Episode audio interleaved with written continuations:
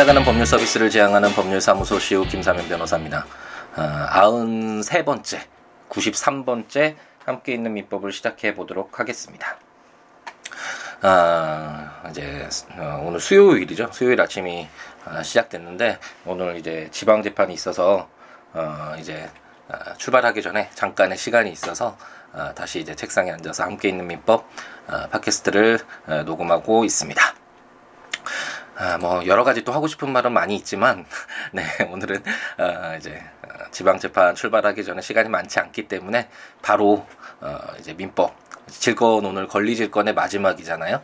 이제 나머지 어, 저당권만 읽으면 드디어 민법 총칙편에 이어서 어, 두 번째 로 이제 물권편까지 끝내게 되는데 이제 물권편까지 끝내고 나면 어, 이제 채권편 끝내고 이제 친족 상속편 이렇게 두 가지가 남아 있는 것이니까 어, 조문은 비록 뭐 어, 500조가 되진 않지만 반의 되지는 않지만 에, 그래도 어느 절반 정도의 민법의 전체적인 큰 어, 그런 덩어리에서 어, 절반 정도의 어떤 에, 그런 내용들을 어, 공부하는 것이 어, 되겠습니다.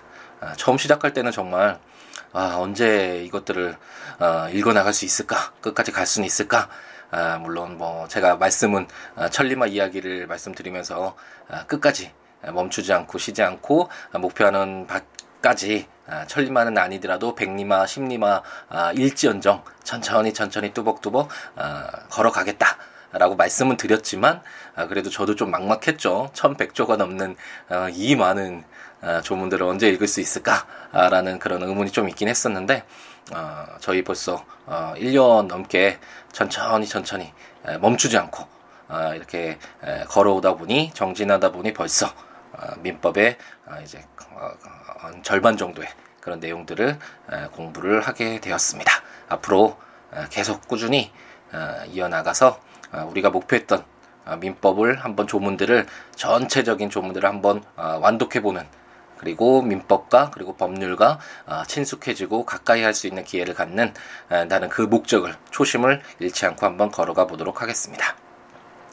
아, 이제 저희가 그 동산 질권을 읽고 담보 물건이라고 말씀드렸죠. 어, 물건을 사용하는데 어떤 초점을 두고 있는 용익 물건인 아, 지상권, 지역권, 전세권과 달리 아, 지금 저희가 읽고 있는 질권과 같은 경우에는 담보 물건이고 담보 물건은 어, 어떤 물건을 사용하는데 어, 어떤 초점을 두는 권리가 아니라 그 물건의 담보적 가치를 에, 뽑아내서 어, 어떤 자기 채권을 담보하는 수단으로 삼는 그런 권리다라고 말씀드렸고 첫 번째로 저희가 읽었던 것이 이제 유치권과 관련된 규정이었죠. 유치권은 어떤 일정한 요건만 충족하면 자연적으로 법에 의해서 어, 인정되는 권리잖아요. 어떤 그 물건에 대해서 채권이 발생했을 때 그 물건을 어, 자기 채권을 받아 받을 때까지 점유할 수 있는 유치할 수 있는 권리가 어, 바로 유치권이었고 이제 두 번째로 저희가 읽고 있는 것이 아, 질권인데 질권은 크게 두 가지로 나눠지잖아요.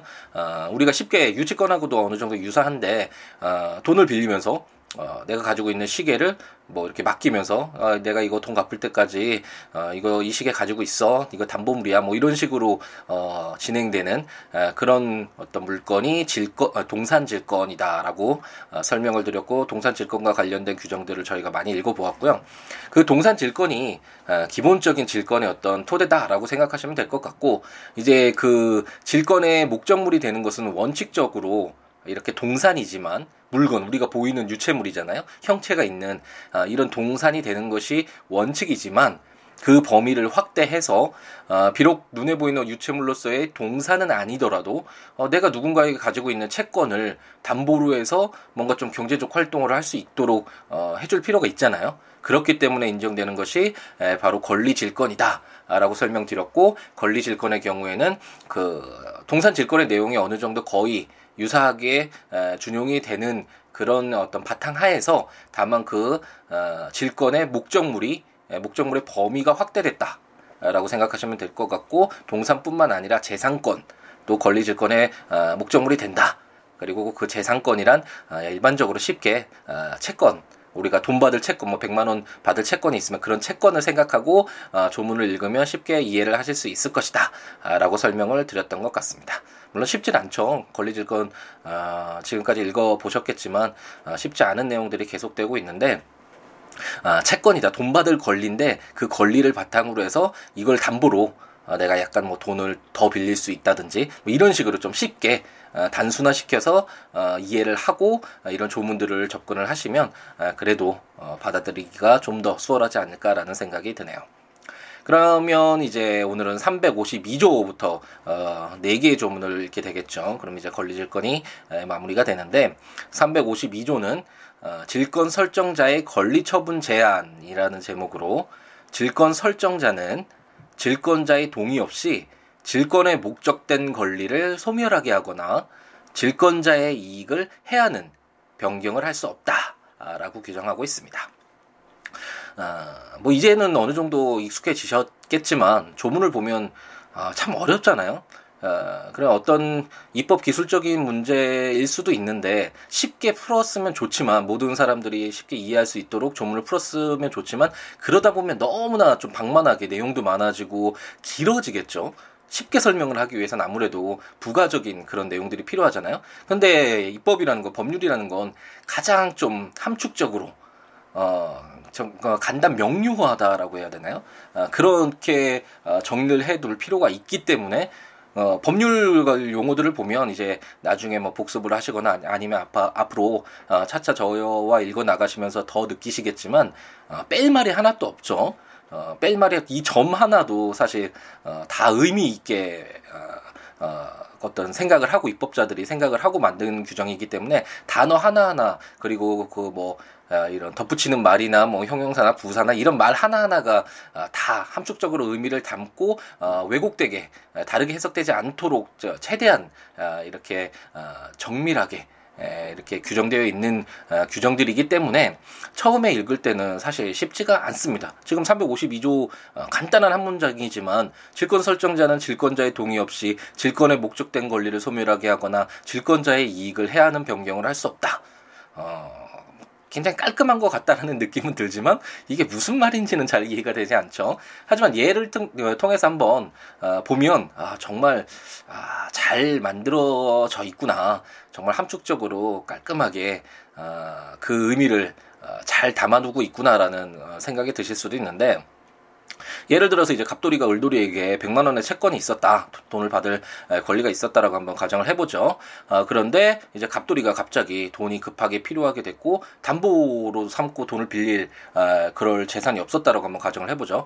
어, 그랬을 때 이제 갑돌이가 어, 유일한 자기의 어떤 담보물로 삼을 수 있는 권리인 100만 어, 원, 을돌이에 대한 100만 원의 채권을 가지고 어, 이제 돈을 빌리고 싶었습니다. 그래서 병돌이에게 50만 원을 차용을 하면서 야 병돌아 내가 을돌이한테 100만 원 받을 채권이 있는데 이 채권 네가 이제 담보로 네가 질권 설정하듯이 이렇게 가지고 있어. 어, 내가 50만 원 갚을 때까지 가지고 있어. 뭐 이런 식으로 얘기를 하고 이제 돈을 빌렸다라고 한번 가정을 해보죠. 근데 갑돌이와 을돌이가 절친한 사이였는데 이제 시간이 지날수록 을돌이의 경제적 사정이 계속 더 악화되는 것이 아, 너무 안타깝다 보니 갑돌이가 아 그래 을돌아 너 돈 갚지 마.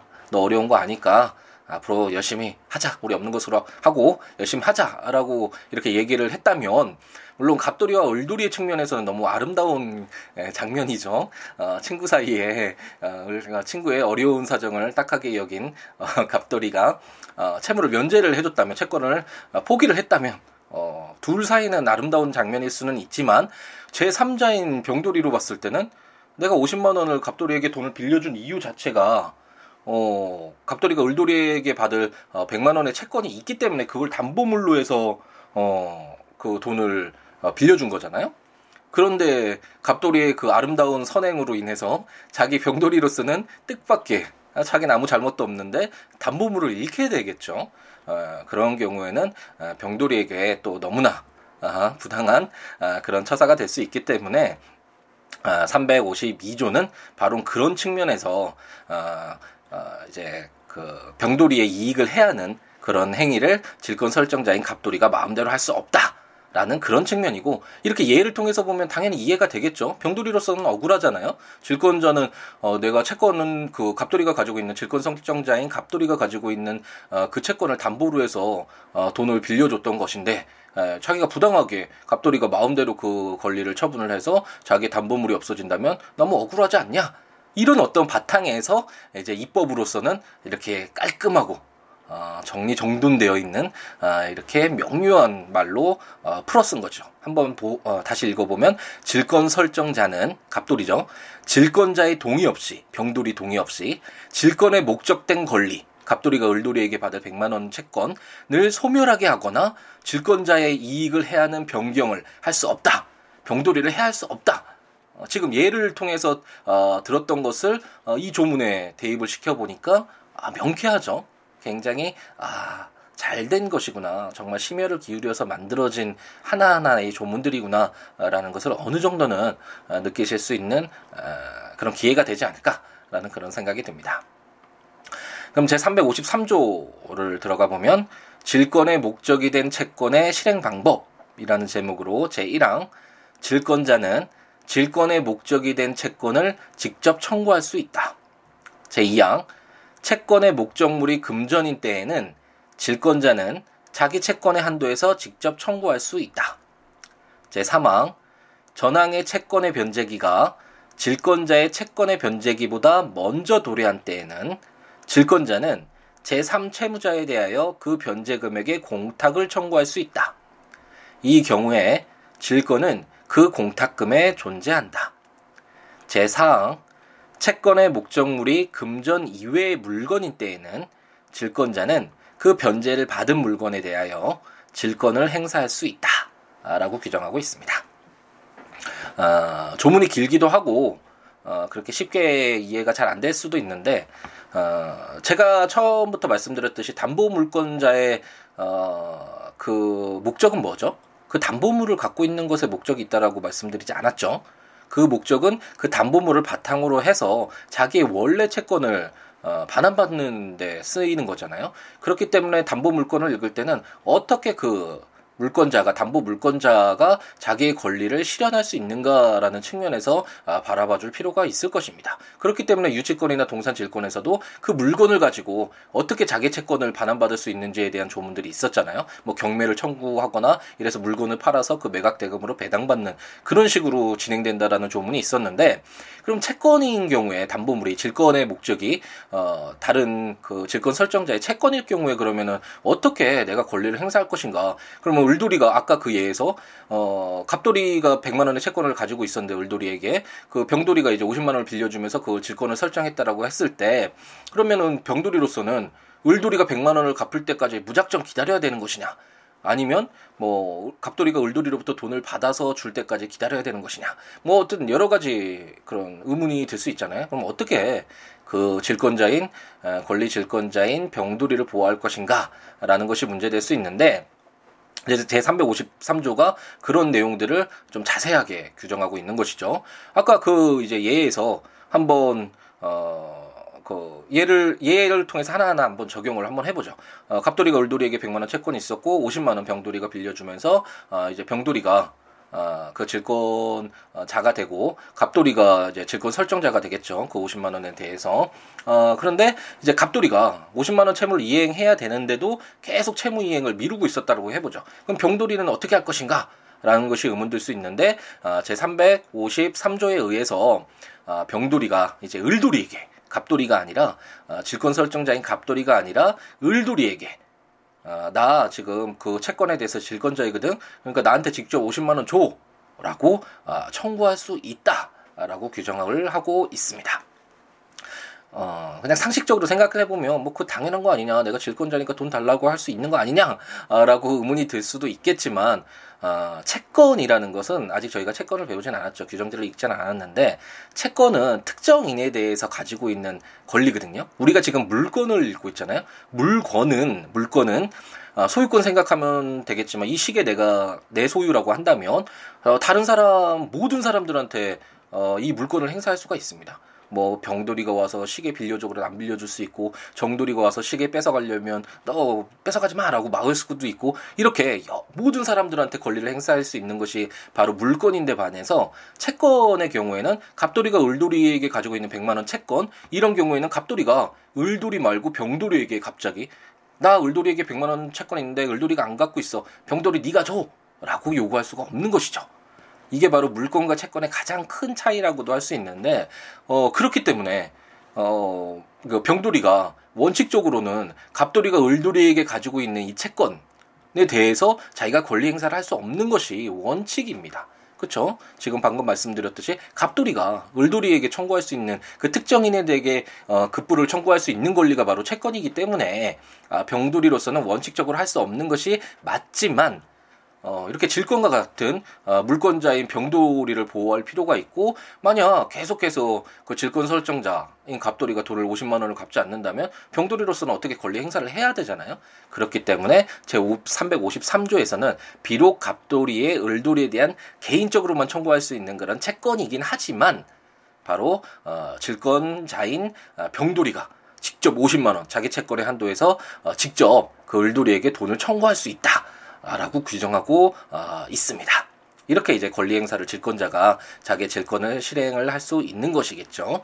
그럼 이제 사망은 그럼 도대체 뭐냐? 좀 어렵게 되어 있는데 변제기 뭐 이런 내용들은 이제 나중에 채권에서 어, 많이 내용이 나오겠죠. 언제까지 돈 갚아야 된다 뭐 이런 내용도 많이 나오잖아요. 물론 저희가 민법 총칙 민법에 공통적으로 적용되는 그런 내용들을 담고 있는 민법 총칙 어, 기간이라는 그런 어, 절에서 어, 그 기간 계산하는 거, 돈, 그 날짜 계산하는 그런 방법들을 배우긴 했지만 어, 구체적으로는 어, 이제 이런 이행기 뭐 돈을 갚아야 되는 날 뭐 이런 것들과 관련된 내용들은 주로 어, 이제 채권편에서 주로 나오게 되겠죠. 한번 예를 간단히 들어서 이제 아까 그 예에서 을돌이가 갑돌이에게 100만 원 채무가 있잖아요. 근데 그 갚아야 할 때가 10월 12일이라고 한번 가정을 해보죠. 그런데 이제 갑돌이가 병돌이한테 50만 원 빌리면서 갚아야 될 어, 그런 이행기는 10월 20일이라고 가정해 보겠습니다. 그럼 현재 이제 10월 15일이라고 한번 가정을 해보죠. 근데 갑돌이가 50만 원을 갚을 수 없는 상황이 계속 지속되고 있었죠.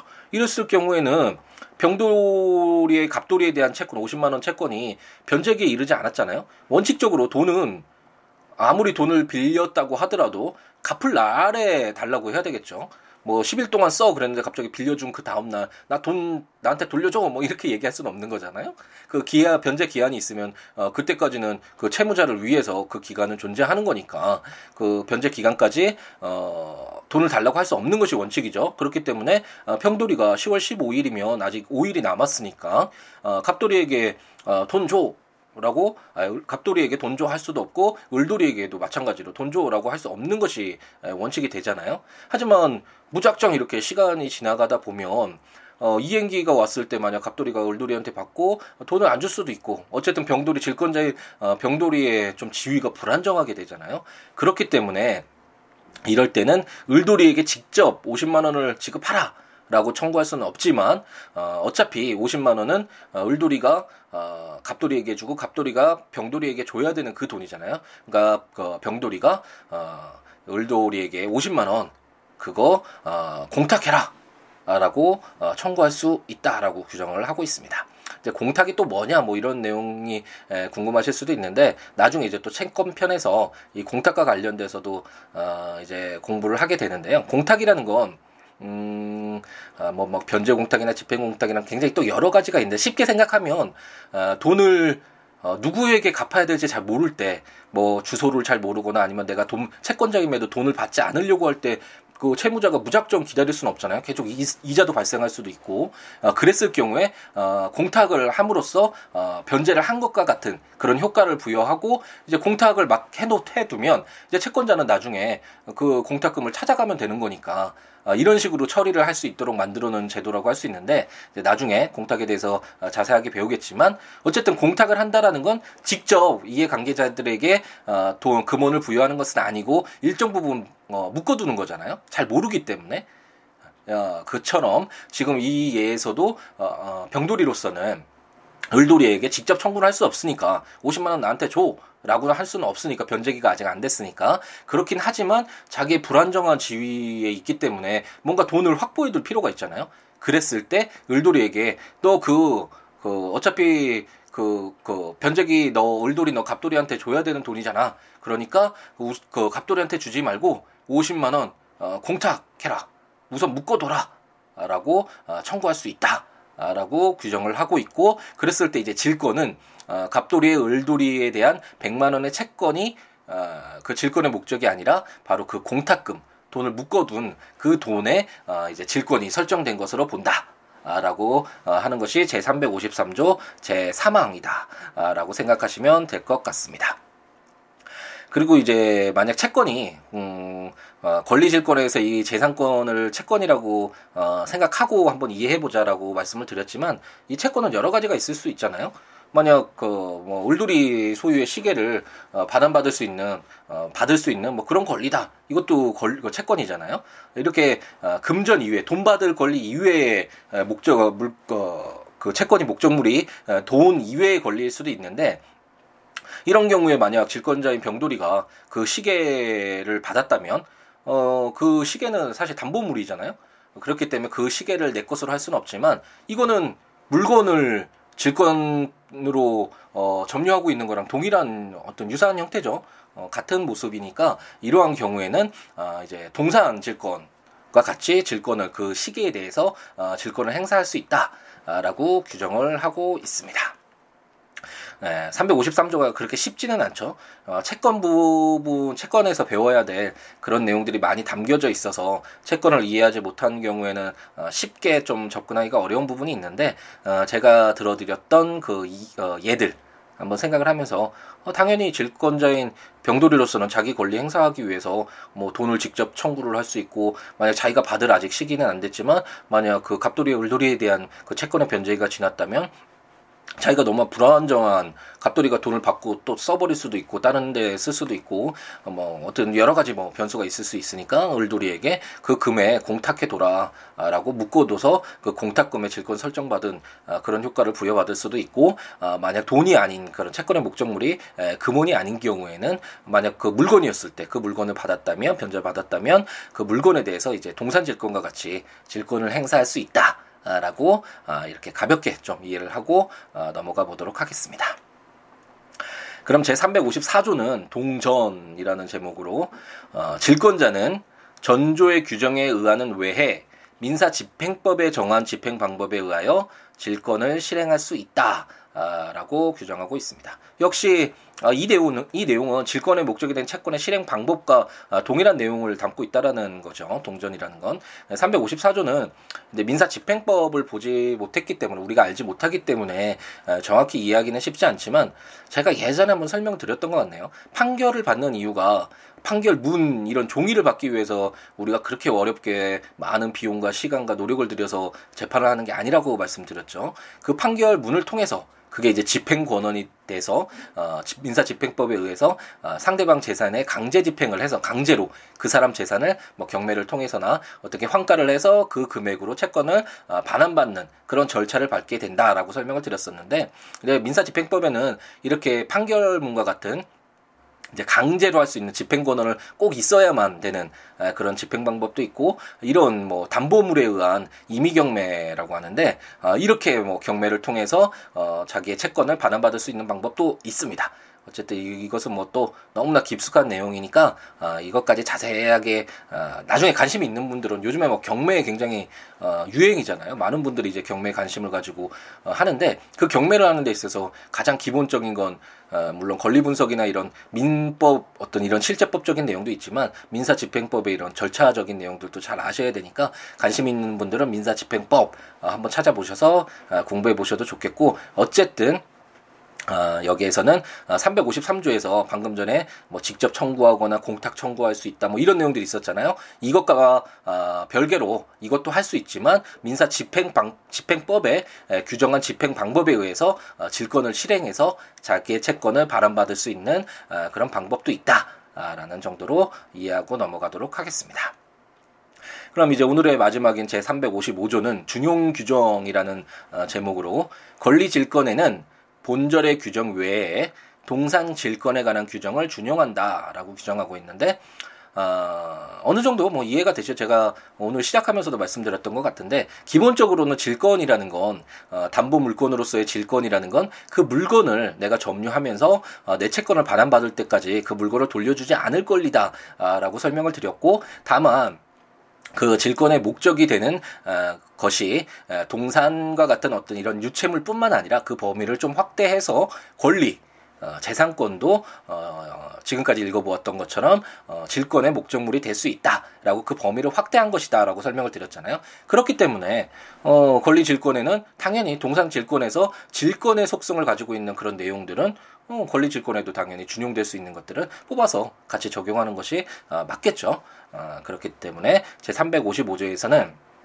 일일이 동산 질권의 내용들을 또다시 기술하는 건 입법 기술상 너무 어, 비효율적이잖아요. 어, 그렇기 때문에 어, 동산 질권의 규정 중에 에, 권리 질권에도 사용될 수 있는 조문들이 있으면 내용들이 있으면 어, 이런 내용들도 어, 같이 준용될 수 있다라고 어, 규정하고 있다고 생각하시면 될 것 같습니다. 네, 그러면 이제 저희가 아, 담보 물건 중에서도 유치권, 질권, 질권, 동산질권, 권리질권 아, 다 읽어보았죠. 이제 마지막으로 어, 저당권 하나만 남겨두고 있고 이제 저당권 규정들을 모두 읽게 되면 아, 드디어 어, 물권편을 마무리 짓게 어, 되겠습니다. 그럼 이제 어, 이제 채권과 관련된 어, 좀 방대한 어떻게 보면 채권이 가장 어, 좀 음, 핵심적인 내용이라고도 할 수 있죠. 우리 일반적으로 물론 크게 봤을 때는 이런 물건에 대한 재화에 대한 권리인 물건과 그다음에 개개인 특정인에 대한 급부를 요구할 수 있는 권리인 채권. 어, 이게 가장 큰 두 덩어리라고 할 수 있는데 어쨌든 그 재화 부분은 어, 재화가 한정되어 있고 그렇기 때문에 좀 더 엄격하게 제한된 권리를 인정할 필요가 있어서 어, 약간 어, 그 범위가 어, 제한되는 데 반해서 물건인 경우에는 채권은 당사자 사이의 의사의 합치에 의해서 뭐 자유스럽게 계약을 할 수 있겠죠. 나 뭐 이렇게 네가 이런 행동 해주는 거 내가 일정한 뭐 대가 지급할게 뭐 이런 식으로 당사자 사이에 너무나 자유스럽게 어, 규정할 수 있는 것이고 그것이 뭐 사회에 너무 반하는 행동이 아닌 한뭐 강행 규정에 반하거나 선량한 풍속에 반하는 것이 아닌 한 인정해 줄 필요가 있겠죠. 당사자들이 뭐 그렇게 하겠다는데 어, 법이 너무나 관여해서는 안 되잖아요. 어, 그렇기 때문에 채권이 좀 핵심적이라고 할 수 있는데 이 채권의 경우에는 이제 민법에서 규정하고 있는 건 14가지였던가요? 아, 뭐, 매매나, 뭐, 임대차나, 증여나, 뭐, 뭐, 그 도급이나 뭐 이런 내용들 이런 그 어떤 유형이 딱 정해져 있긴 하지만 민법 민법에서 인정하고 있는 어, 그런 계약의 유형들이 어, 정해져 있긴 하지만 그 외에도 어, 뭐 이렇게 크게 반하지 않는다면 사회에 반하지 않는다면 어, 인정 당사자의 합의를 인정하는 측면으로 이렇게 적용이 되겠죠 바라보겠고 어쨌든 어, 그런 이제 채권에 관련된 규정들을 이제 저당권이 끝나고 나면 한번 한번 같이 다시 그 조문들을 읽어 나가 보도록 하겠습니다. 아, 오늘 비가 온다고 했는데 아직 비가 오진 않네요. 아, 이제 지방 재판을 이제 떠나야 될 시간인데 아, 이제 비를 좀 아, 맞으면서 운전을 할 것 같아서 아, 또 기분이 좀 새로울 것 같습니다. 에, 그럼 이제 마무리를 져야 되는데 어, 굉장히 어려운 내용들이잖아요. 어, 그냥 듣기만 해서는 이해가 안 되시는 부분이 많이 계실 수도 있으니까 어, 조문들을 함께 보시면 좋을 것 같고 국가법령정보센터 인터넷에 들어가셔서 어, 거기에서 아, 이제 민법 치셔서 조문들 해당 조문들을 읽으시고 그리고 어, 방금 전에 우리가 민사집행법 강, 어, 민사집행법에 관련된 규정들 간단하게 설명드렸잖아요. 이런 내용들 더 궁금하신 분은 민사집행법 치셔서 아, 어떻게 되어 있나 한번 조문들을 한번 보시는 거죠. 이제 예전같이 그렇게 막 아, 뭐, 이거 외계어인가, 뭐, 외래어인가, 이렇게 의심되는 정도는 아니잖아요. 똑같이 해당 조문 형식이 있고, 그 내용들도 어느 정도는 이제는 아, 약간 친숙하게 볼 수 있지 않을까라는 그런 희망을 갖게 되는데, 어쨌든 이렇게 찾아서 보시는 것도 좋을 것 같습니다. 그렇지 않으면 제가 전자책으로 발간한 어, 민법 총칙 어, 물권편, 채권 총론편까지 나와 있는데 거기에 해당 조문과 설명들이 있으니까 구입하셔서 어, 보시면서 들으셔도 좋을 것 같고 제 블로그 siwo.net siwoolaw.net 아, 블로그에 오시면 어, 조문들과 설명들이 있으니까 함께 찾아보시면서 들으셔도 좋을 것 같습니다.